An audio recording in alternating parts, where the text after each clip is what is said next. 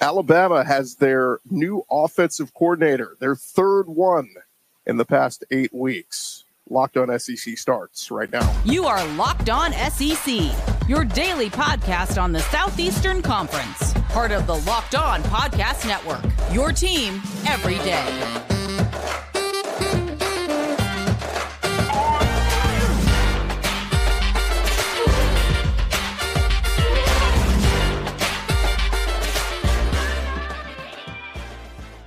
And what's up, everybody? Welcome to Locked On SEC. Today's episode is brought to you by Game Time. Download the Game Time app, create an account, and use our code Locked On for twenty dollars off your first purchase. I'm Chris Gordy.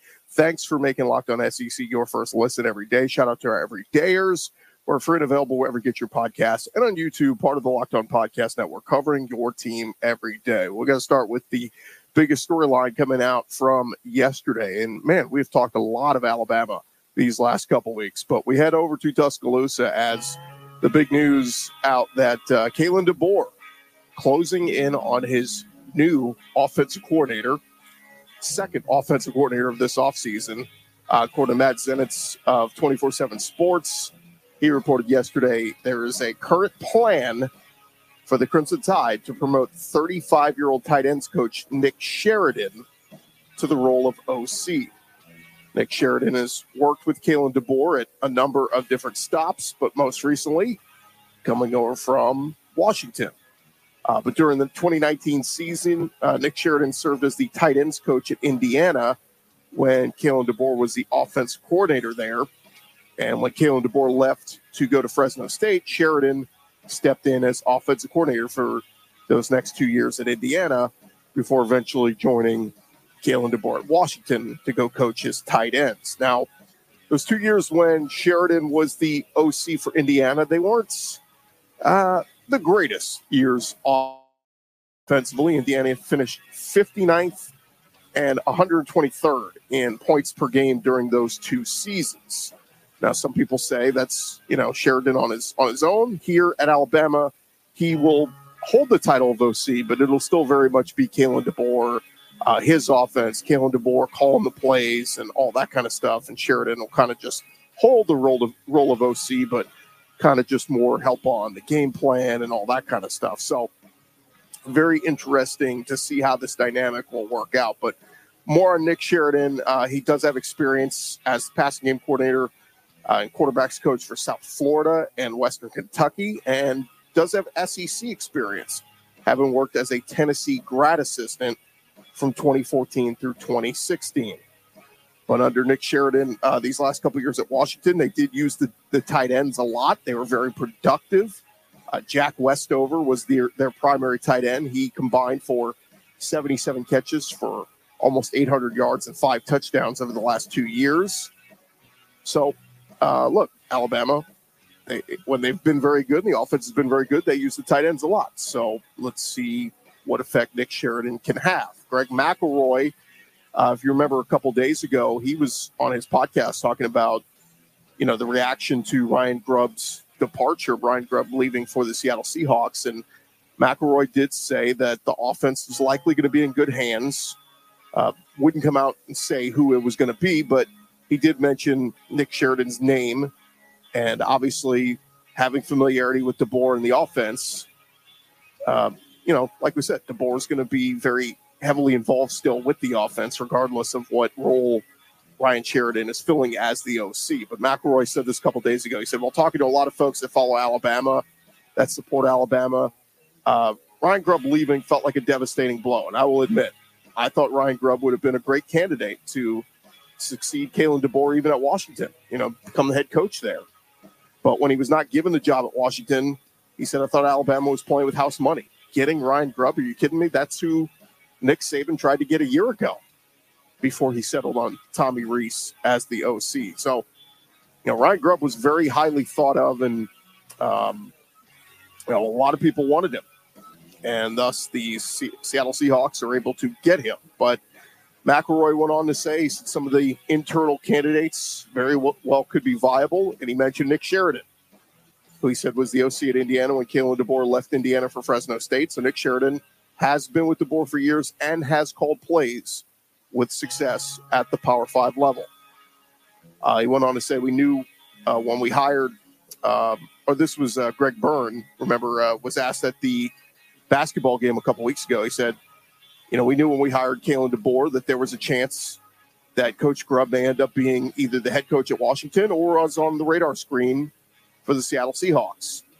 And he said Coach DeBoer had a plan for that, and that is being worked on as we speak. So it looks like this was the plan, the backup plan. If they were to lose Ryan Grubb, you were going to go with Nick Sheridan. And again, Kalen DeBoer will still be running the offense and all that kind of stuff. Now, there was a report I saw yesterday that said uh, Jamarcus Shepard, another assistant on the staff, would be named co OC along with Sheridan but I haven't th- seen anything else on that. I, I, guess that would maybe just be a move. Again, you're giving these guys a title, but it's still Kalen DeBoer kind of putting together the offensive game plan, calling plays, and all that. So we'll keep an eye on that. But uh, Alabama has not yet, as of this recording, announced any of Kalen DeBoer's assistant coaching hires. Remember, Scott Huff was the big one who was expected to be Alabama's offensive line coach, having you know coached the Joe Moore award-winning O line a year ago at Washington, but uh, he will follow Ryan Grubb over to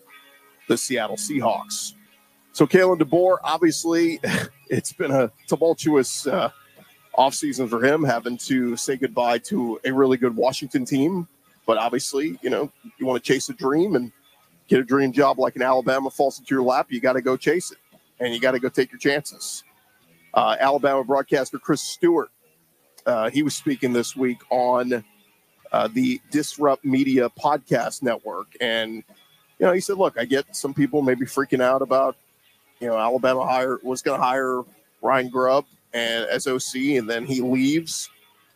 But he said, look, you don't know if it that it's a problem or not until it becomes one. He said, at the moment, it ain't a problem. We haven't had a practice yet. This move hasn't impacted recruiting to my knowledge yet. So, uh, and even if it does, doesn't mean it can't be overcome. Uh, Stewart talked about when Nick Saban left Michigan State for LSU. He sent a plane back to pick up his assistants, but none of them got on the plane and came to LSU. They all stayed on the new Michigan State staff. He said four years later, Saban wins the national championship. In that same time frame, uh, Bobby Williams and his staff were released. He said there's enough to sweat when it's truly a problem, but don't sweat stuff until it becomes one. It, it, it's an interesting perspective. And if you're an Alabama fan, you want to keep some positive perspective here and say, look, we think Ryan Grubb would have been good, but who's to say, you know, Nick Sheridan can't be good as well. And Kalen DeBoer can't have a successful offense with him calling the plays. We'll see. Uh, I, that's what I've kind of said this whole time when it comes to Kalen DeBoer. I'm, I'm in wait and see mode. Not ready to call it a home run hire, but not ready to call it a bust let's see how how it looks when we start SEC play this year. Uh, other Alabama news: They will reportedly be looking to replace another key uh, staffer and an off the field staffer. This is from Matt Zenitz of 24 7 Sports. Paul Constantine is going to reportedly take a position with the Atlanta Falcons. He has worked with Alabama the last four seasons, has been a strength assistant since 2012, getting his start at Baylor had stops at uh, Indiana, Houston Baptist, joined the Alabama staff four years ago, and uh, began as an assistant athletic performance coach back in March of 2020. Two years later, he's promoted to director of applied science, and that's what he's been doing these last couple of seasons. But Kalen DeBoer will have to fill that role again. Paul Constantine going to leave for the Atlanta Falcons. Uh, Alabama did set their A-Day spring game which will conclude their uh, 15 spring practices. That'll be April 13th, Bryant Denny Stadium. So just under, just a hair under two months away. Now, one more note here on the uh, fallout of this, because man, there's been so much domino effect when it comes to coaching hires, assistant coaching hires, and all this. Uh, there was a report a couple days ago that uh, offense coordinator Kirby Moore over at Missouri uh, his name was thrown around as a possibility at Alabama once it looked like Ryan Grubb was going to be leaving for the NFL. So Eli Drinkwitz gets to retain Kirby Moore there and kind of avoids a catastrophe where he, you know, there was a scenario where he could have lost both coordinators this offseason. Remember, his defense coordinator, Blake Baker, left for LSU last month, but Drink gets to keep Kirby Moore with the continued development of quarterback Brady Cook. So that should be good for all parties involved. So uh, Kirby Moore, like we said, looking like he is going to stay put at Missouri. So good news there for Mizzou fans. All right. Thank you guys for making Locked On SEC your first listen every day. Coming up next, we've got uh, a ton more we got to get into, including some news when it comes to the college football playoff. They are making bank. We'll talk about that here coming up in just a second. But first, want to remind you guys this episode presented to you by the Game Time app. Look, Game Time is the fast and easy way for you to buy tickets to all your favorite sporting events. And right now, all users get a hundred bucks off when they buy. Well, that was for the big game ticket this past weekend, but for all of our uh, great specials over there, Game Time, you can use our code Locked On for twenty dollars off. Game Time is the only ticketing app that gives you complete peace of mind with your purchase. They got killer last minute deals, all in prices views from your seat. That's my favorite one. Their best price guarantee. Game time, they're going to take the guesswork out of buying tickets. Uh, you can see the view from your seat before you buy. You know exactly what to expect before you arrive. Arrive, you know what the view is going to look like, and uh, they're all in prices. It's going to show your total up front, so you know you're getting a great deal before you check out. I like that option because there's no added fees. There's nothing. It's just hey, this is the price. Boom. You know you're gonna. That's what you're going to pay, and you can buy tickets in seconds. It just takes two taps on your screen on the Game Time app, and you are ready to go. They've got deals on tickets right up to the start of the event, even an hour after it starts. It's the place to find last minute seats, uh, basketball, football, whatever it is you're looking for. Go check them out. And with that game time guarantee, you'll always get the best price. Uh, if you find tickets in the same section and row for less, Game Time's going to credit you 110% of the difference. Go take the guesswork out of buying tickets with Game Time Right now, all game time users, again, going to get that $20 off your first purchase with the code locked on. Go download game time today. Last minute tickets, lowest price guaranteed. All right, continue on here on Locked On SEC. Thank you guys so much for making us your first listen every day. Shout out to our everydayers. Uh, keep checking us out. We got tons of content going on all week long. All right, I want to dive back into it here as we continue to talk all things uh, SEC, but we got to jump into a little bit of the conversation when it comes to the college football playoff because uh, Greg Sankey and company, man, they have got their hand in a lot of business, and um, it's a good thing. The college football playoff. Let's start here. College football playoff officials and ESPN announced they have agreed to a six-year extension for seven point eight billion dollars that will keep the CFP with ESPN and the 12-team tournament throughout the 2031 2032 season. So, look, Nick Saban and the crew over at uh, the game day crew, uh, Saban, and you know, he keeps that deal alive with ESPN for years to come. Uh, ESPN, they have got a, a, uh, great product on their hands. The Athletic reported the deal. Uh, they noted it's contingent on the CFP leaders finalizing details of the expanded format. We'll get to that in just a second, but it is an increase from the current deal which has two years remaining and has an average payment of $608 million per year. That includes the CFP semifinals and championship, plus the other four New Year's Six Bowl games.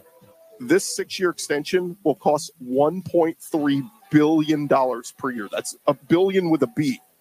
That's the price ESPN uh, previously reported the network was discussing a new year with a new deal with the CFP. So, a six year extension $7.8 billion. Uh, by the way, the quarterfinals will be played at current New Year's Six Bowls, which ESPN already owns. And throughout the contract, kind of an interesting nugget here ESPN could sub license games. So another network or digital player could air playoff games, but it would be a, a Disney owned ESPN's discretion, according to Athletic. The only th- scenario I can think here is maybe ESPN like they run into a scenario where they have a an NFL game or playoff game. I, I don't know. Like I need to look at the timeline here, but like maybe there's an NFL game or an NBA game or something that they would rather air that night. I, I don't know. Like I, I don't know the scenario where they would say, "Hey, Fox, pay us X amount. We'll give you this one playoff game while we carry all the rest." Just kind of an interesting uh, caveat to keep there in the contract. But uh, this deal basically gives ESPN control over all of Division One college sports championships outside of the men's basketball tournament, which of course is you know was televised on CBS, TNT, truTV, TBS. But um, yeah, ESPN, man, they are the home of the playoff, and it's not going anywhere anytime soon. But that money, I mean, you, you talk about $7.8 billion, over a billion dollars a year for the new playoff format. Granted, we're expanding, so it's going to be more games. But I've seen a lot of folks saying, and the NCAA is fighting over a couple of kids getting some bucks from NIL. Like, let's be real. It is a billion dollar business now. And uh, to deny the athletes at least a little bitty piece of the pie, a little bitty piece of the share, I think you're going to have a lot of folks not siding with uh, the big dogs, the, the NCAA and the, the higher powers. They're going to look at and say, give these kids a little piece of the, a little chunk of change. Silly. All right, back over to Greg Sankey.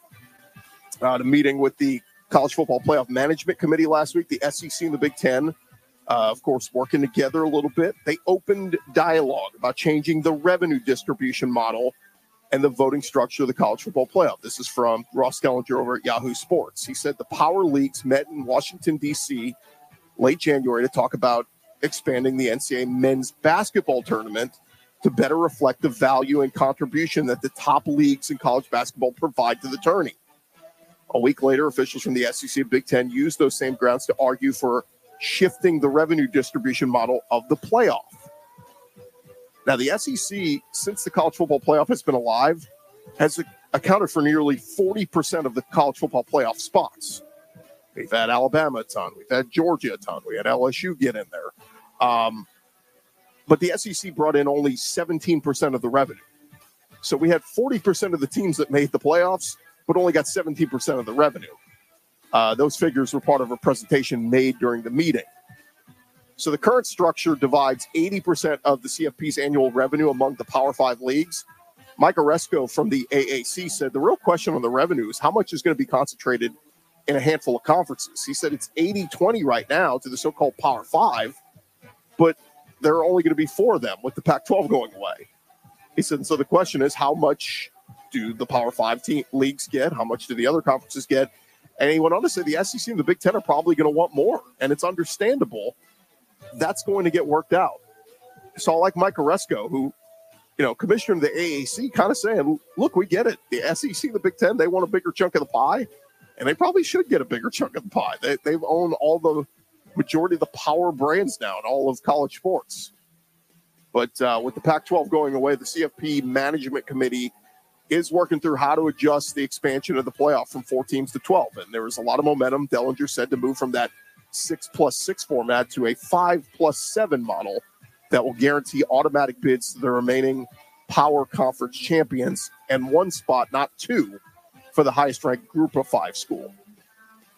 So I don't know. This is going to be fascinating to see how this uh, all works out. I just know this: the, the SEC is going to get more money um, with seven at large bids uh, the SEC and the Big Ten are going to get majority of those spots. You know, the the group of five, they'll get their top ranked team. Like this last year, it would have been Liberty. They would have gotten in there. But we certainly will have multiple, multiple SEC and Big Ten teams make the playoff each year. In fact, uh, when the leagues officially introduce new members this summer, they will grow to a combined 34 members with some of the biggest brands in all of sports. And Ross Dellenger says serious discussion has been had about expanding the playoff beyond 12 teams. Um, he said it hasn't been a topic of discussion inside the meetings, but Big Ten Commissioner Tony Petitti has privately discussed the merits of even a 14 or 16 team playoff with other commissioners. So we'll see what ends up happening here uh, with the uh, the playoff and how they decide. But uh, Washington State President Kirk Schulz, he's been the Pac 12 representative, and he has reportedly delayed a decision to try and seek long term assurances for the soon to be Pac 2. Yeah, that's right. We have a Pac 2. And look, sorry, you guys aren't getting in. It's just, uh, it ain't to happen. All right. Thank you guys for making Locked On SEC your first listen every day. Still more to come. We'll touch very quickly on some of the SEC names heading to the NFL Combine. We'll do that here in just a second. Uh, here on Locked On SEC, part of the Locked On Podcast Network, covering your team every day. All right, first, I want to remind you guys you can get buckets with your first bet over at FanDuel. They are America's number one sports book right now. New customers get 150 bucks in bonus bets with any winning $5 bet. That's 150 bucks if your bet wins. Again, go bet on all your favorite NBA players and teams over at FanDuel. What you want to do is you want to go to their website first. It's fanduel.com slash locked on. You want to make sure you put that uh, slash locked on. That's going to get you the special uh, that they have going on there with the 150 bucks in bonus bets on any winning $5 bet. Once you get signed up and you're good to go, download the FanDuel app get logged in. They got all the action there for you quick bets, uh, live same game parlays, exclusive props, and much more. Uh, go check them out right now. FanDuel.com slash locked on. FanDuel.com slash locked on. That's how you get signed up. And again, they are FanDuel. They are the official sportsbook partner of the NBA. All right, we continue on here on Locked On SEC. And uh, real quick, I want to mention that the SEC players have started getting their invites to the annual NFL Scouting Combine in Indianapolis. And uh, the SEC receiving 74 invites out of 321 prospects. So obviously well represented as they typically are.